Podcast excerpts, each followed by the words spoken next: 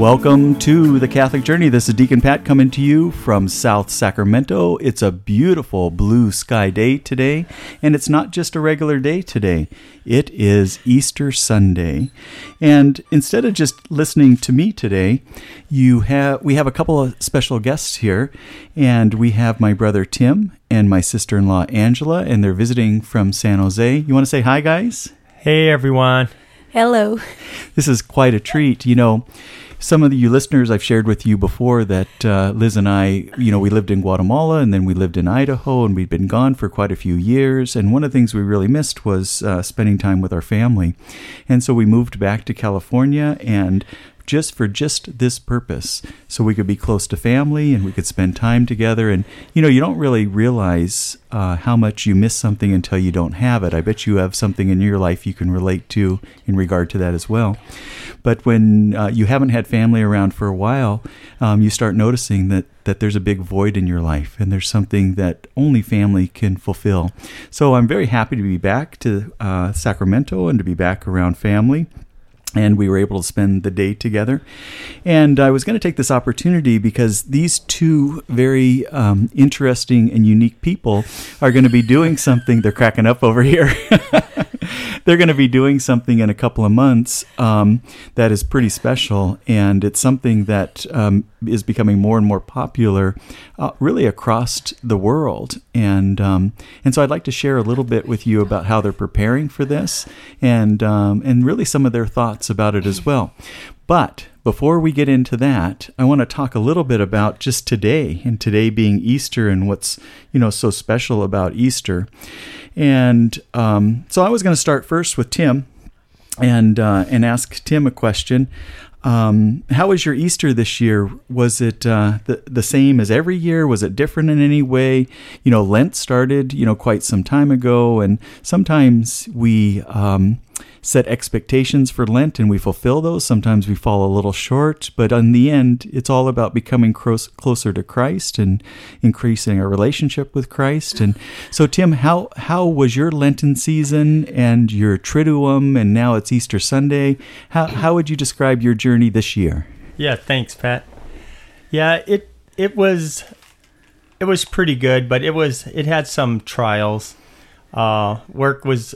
was too long, too many hours, and I felt a little stressed on that. But uh, saying the rosary each day, each night, really helped uh, put things in perspective. And I started doing that particular thing because of our trip we did two years ago, and which we'll talk about a little bit later. But that really helped uh, me focus on what was more important and not so much on the trivial stuff that was getting me down day to day. So yeah, that was pretty good. So I would say overall Easter, uh, and especially Lent time, was pretty good for me. You know, we were talking over uh, lunch a little while ago, and it was um, Pope John Paul, Saint Pope John Paul the Great now, who talked so much about the rosary and our relationship with Mary. And, and he actually said, you know, the greatest weapon that we have in our times, this time of great struggle, time of great pain and temptation and conflict in the world, the weapon that we have is that that is the most powerful is the rosary. And I think so many of us forget about the rosary. We don't make it a part of our daily life. Mm-hmm. I was very, very proud the other day when I was talking to my son, Sean, and he told me it's been quite some time, many years, that he has said the rosary every single day. And gosh, for, for a guy that knows, you know, that there is struggle in life and there's temptations in life, to have your children, knowing that your children are praying the rosary, it gives you great comfort as well. Well, Angela, I told you I wasn't going to put you on the spot at all, and I'm not. An- Angela is actually a very social, very nice person, but um, I can tell that uh, sometimes she gets a little nervous. So I told her I was going to give her softball questions, and and she could choose to answer or not. But anyway, just in a simple way, Angela, um, was there anything special about your Easter um, this year with family or with church, or an experience with a pastor or with a friend? Does anything come to mind right now about your Easter season? Um, well, I'd have to say that, like Tim, um, I've had some struggles this Easter season. And um, and like well, this is a little different from Tim because um, I've always been close to uh, doing the rosary all the time. And but I really, really uh, started focusing on doing it even more, particularly for family members um, that were struggling. And um, so I feel like this Lent, um, I I I looked inside and gave up a lot because I wanted God to work through me, um, through my family. I wanted Him to bless them because of my constant praying for them, if that makes sense. Like, don't have to show me anything, but bless them for my belief, if that makes sense. That makes all the sense in the world. Yeah. And you know what? You you you you put you really um, touched on something that I think could be beneficial to a lot of people in this world, because so often, and I think maybe and this has nothing to do with you guys, I'm just talking in general, that so often we can be, you know, just so much into our own head, or we can be so self-centered in our life and just really thinking about the things that we need personally in our life, or the good things or the bad things. And I think the best freedom that we can have is when we get out of our own head and we start thinking about others, praying about others, and looking, you know, to other people. And so I think what you said makes a lot of sense in the world. And, and you know, someone told me a long time ago, a wise, wise man said, if you really want to have the most freedom in your life, stop thinking about doing things for yourself, but doing things for others, how you can serve other people. And once you do that, you start finding fulfillment and joy in your life. So, Angela, I think you hit it right on the head. Who should we be praying for? We should be praying for others first, even before ourselves. And that's who we are. We, as disciples, as Christians, we are to have a disciplined life, and we are to care for others even more than ourselves. So what is the greatest thing that you can do in your life is to lay your life down for another. And isn't that what we're just experiencing through this Triduum, is what Christ did for us? He took on all of our sins so we could be freed, and He laid His life down for us. It's a beautiful, beautiful thing for us to ponder today. Yes. Okay, guys, so what I'd like to get into now is Tim and I had this great experience a couple of years ago. We decided to walk the Camino de Santiago in northern Spain, and uh, we started in Madrid. We flew into Madrid, and we took, um, what what was it, planes, trains, and automobiles? Yeah. Yeah. And where did we go? So we went to, Tim, we went to Madrid, and then where did we go from there? We went over to Pamplona, and then we got on a bus. We took a train Pamplona, then we got on a bus and we went over to Saint-Jean-Pied-de-Port. Yeah, Saint-Jean. Saint-Jean-Pied-de-Port. Yeah, yeah, good memory. Yeah, so we, we went over into France, and that's where we started our journey. And boy, was that uh, first day a tough one. So so tell me, I know I remember the first day, but from your perspective, Tim, what, what was that first day from when we got into Saint-Jean? And we walked around a, just a little bit because we were eager to get going, because I remember we went into a church, and the church there, and we prayed. We tried to check into the office there, the pilgrim office, but it was closed. And I think we got a sandwich, and then we were really nervous because we knew that very first day was supposed to be the hardest walk of the whole trip. So we were nervous about setting off. And And then, so what do you what do you remember from that day, Tim? I remember that day. It was a little bit cool outside that day, so that was nice. We had trained, Pat and I both had trained in close to one hundred degree weather before we went over there with our full pack. So we really trained hard, and we knew that it was going to be tough. So once we got into Madrid, it was very hot. But once we got up into more northern part of Spain and then actually into France, the weather was really nice and cool. But here we go. We start walking, and I was all nervous because we had trained in that real hot weather of, that we would have enough water. So I took like six liters of water, and that was that added like I was extra gonna say, ten how, pounds. I was gonna say, how much does that weigh that yeah, you're climbing with? I think that is like ten or fifteen pounds itself. So, um, and our packs were like thirty pounds or thirty-five pounds. So we started to go, and it was up and up and up, and it never stopped. It was relentless. Pulling all that weight up, and nervous as we were, knowing if we would have enough water and all this, we just kept going and going and going. So we went like seven, eight miles or something, and then we finally hit this fantastic little hotel-type albergue on the side of the hill. Is Orison, right? Orison, Orison, yes. In the town of Orison, In the right? town of Orison. And yeah. that was like a dream. You um, know, yeah, I remember that. And, and um, probably out of the whole trip, I don't know if it was the best, um, you know... Uh, you know, most fantastic part of the trip. It, it was, but there were so many different aspects of the trip. But I do remember for starting off the trip, it was almost surreal. After after exercising more than you can imagine, climbing climbing this hill, and we just yeah. climbed and climbed and climbed, and we got to the very top, and we get to this small little albergue in Orison, and we go there, and we we we take a shower, and we, we change our clothes, and we go into this quaint little kind of bar, restaurant area, and the lady that was there, um, she spoke French, French yeah. and then she spoke some English too, right? Yeah. And, um, and she was letting us know that they do something special there. All the pilgrims. Now, you can only stay in these albergues if you're a pilgrim, if you're somebody walking the Camino, because you have a special passport that only is given to pilgrims that proves that you're a pilgrim. So you have to show these passports when you check into these albergues. But anyway, when we were checking in, she was letting us know that they do something special there. They see their little albergue as something special, and it's really kind of family-centered, and they have some traditions there. And they said that um, after you shower, and I forget what the time it was, she said at five o'clock or whatever it was, we all gather together, all the pilgrims, and we'll eat as a family. How many pilgrims do you think were there? Oh. There was twenty-five, thirty, yeah, something. Not too many. many. That one didn't hold too many. Yeah, so we all met, and for these for this family style meeting or this for this meal, and we, we eat together. And, and Tim, share a little bit about what are some of the things that happened at that meal. Do you remember? Oh yeah, that thing was so fantastic that we all sat down. We we all started eating, and then there was this big Irishman, thick Irish accent, and he started singing this song for us. He had made up this song, and it was about the pilgrims and about their journey, and he was singing it. All of us were just in awe how beautiful his voice was. Yeah, so so I guess he had done the, he was a teacher, and I think he was retired, but a few years prior, he had walked the Camino.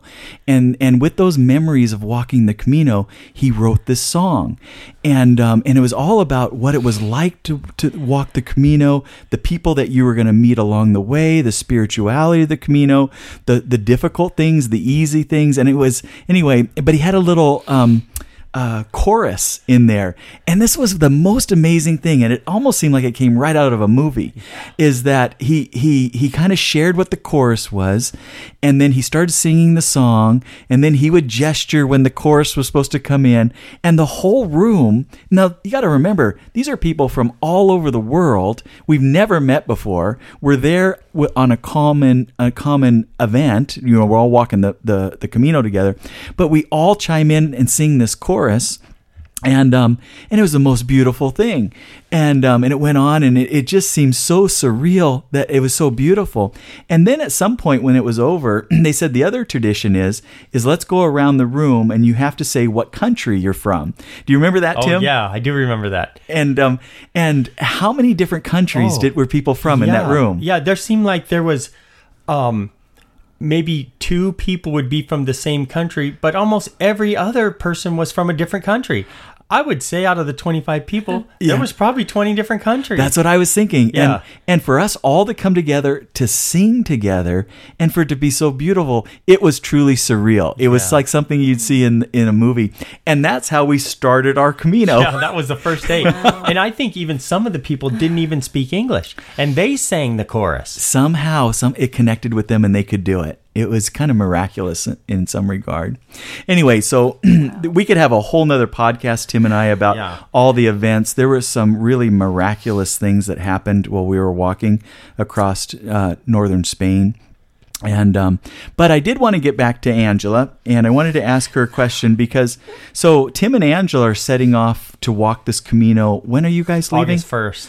August first, and you guys are going to do the Camino. There's a lot of different aspects to it. It um, there's no really set starting point and ending point because there's many different trails and ways that you can do it. The idea is, though, it all ends in Compostela, and that's where Saint James' body um, by tradition, is is said to be buried there. And, and we did see it, Tim and I did.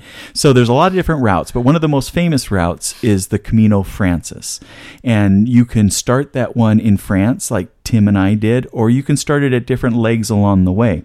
There's another popular place to start, and, and what's that other popular place? Yeah, it starts in Sarria.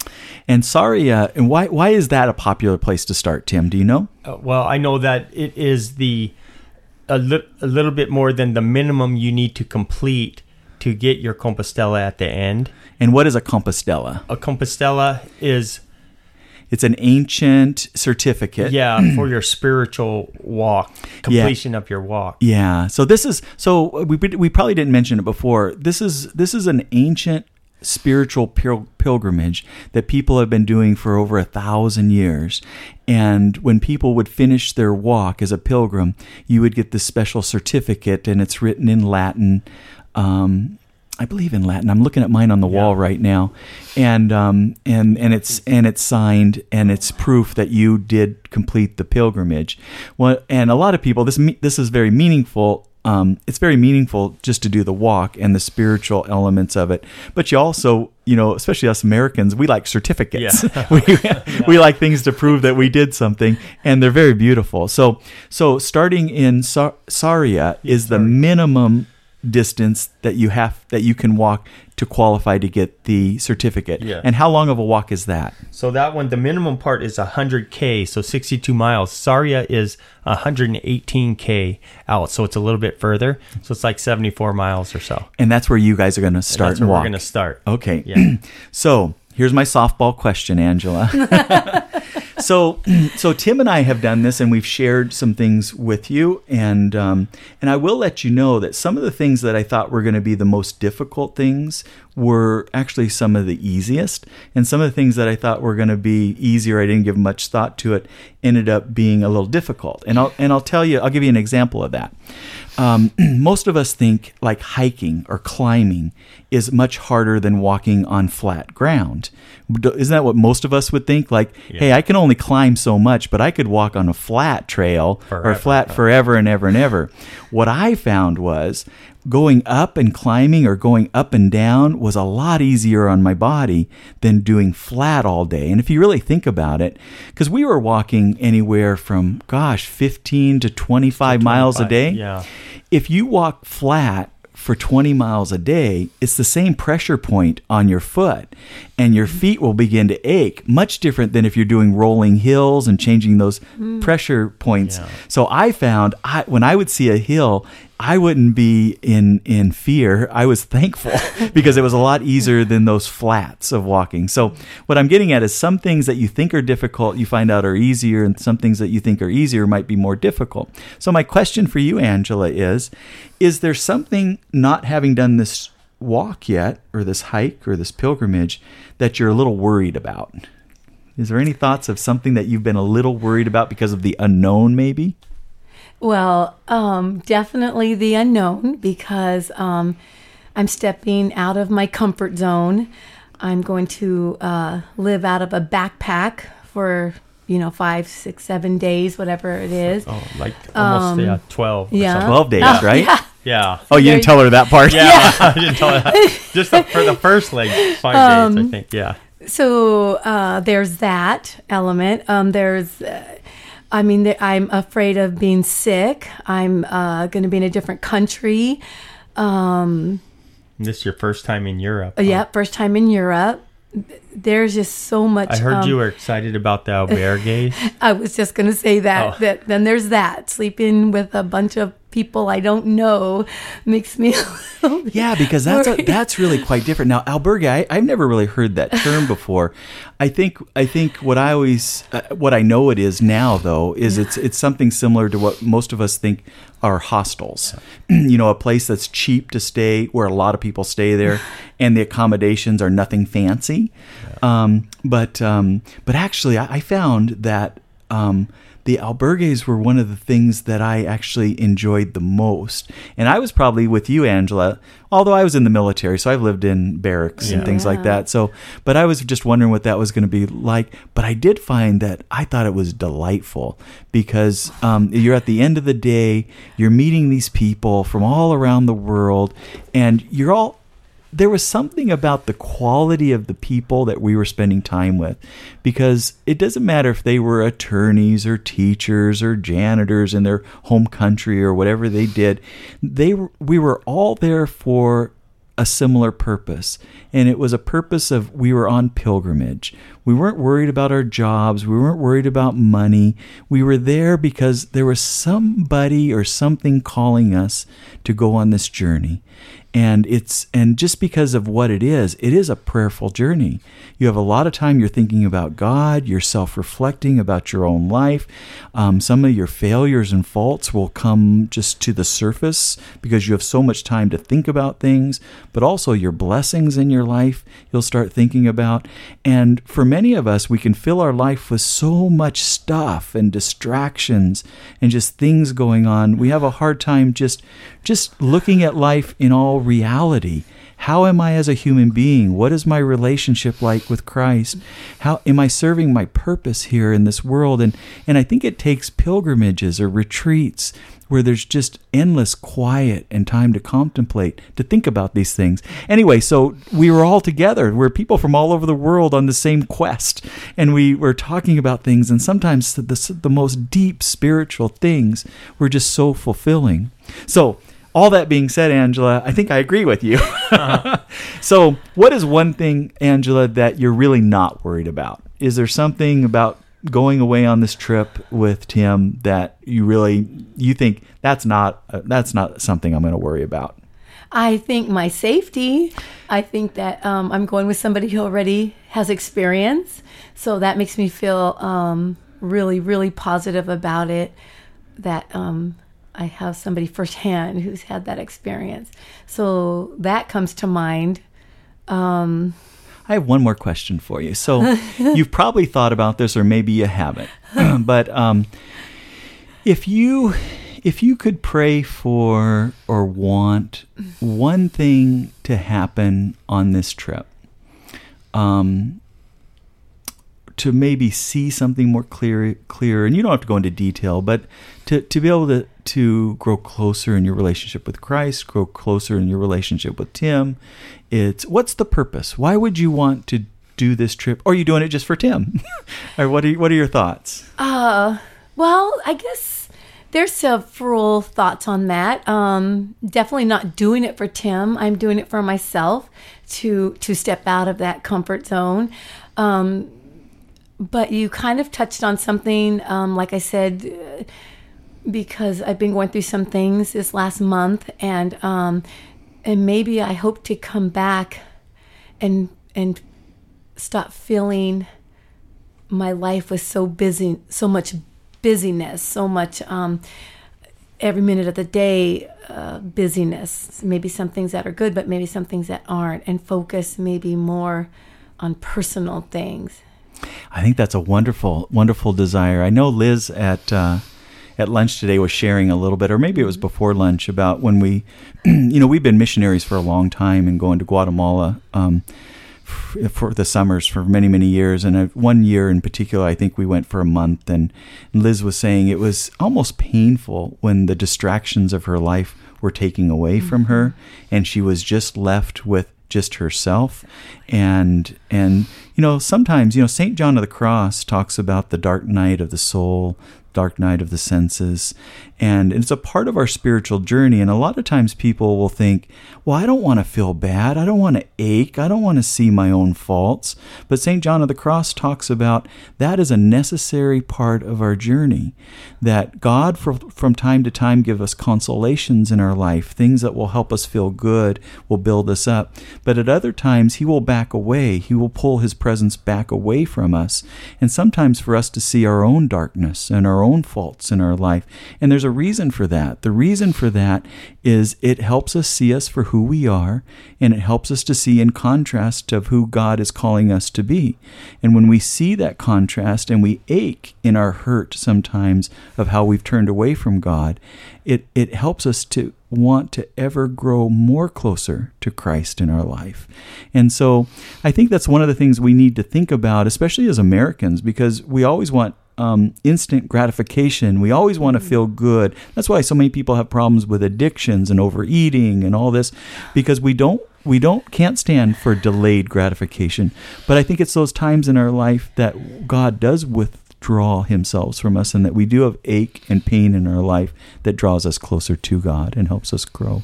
Very good. So, um, okay, so Tim, yes. You are a veteran of the Camino. Camino. Camino what What is one thing that you're hoping uh, that Angela will um, experience on this trip? Oh, I like that question. Oh, yeah. No, that is a good question. I'm hoping that she can, in her own way, experience the things that we experienced, the miracles we saw along the way, people directing us, coming out of nowhere, uh, pointing us to things that we would have never seen on our own. Um, like you said, we could go over a whole different podcast on that, on the, our journey, but that's what I'm really hoping for her, that she sees these miracle type things uh, just thrust upon us just out of nowhere. Could you could you give one example? I know, I'm yeah. putting you on the spot because, um, you know, I probably know eighty percent of the things that I think that you're thinking of, because I think we had some individual things too. But it, what was one thing that comes to mind right now that you thought was just a miraculous thing during our trip? Okay. I, I we had talked about another one earlier, but I'll talk about a different one this time. Is we were going down this path, and and the easiest part of the path was to continue to the left. Everybody was going to the left.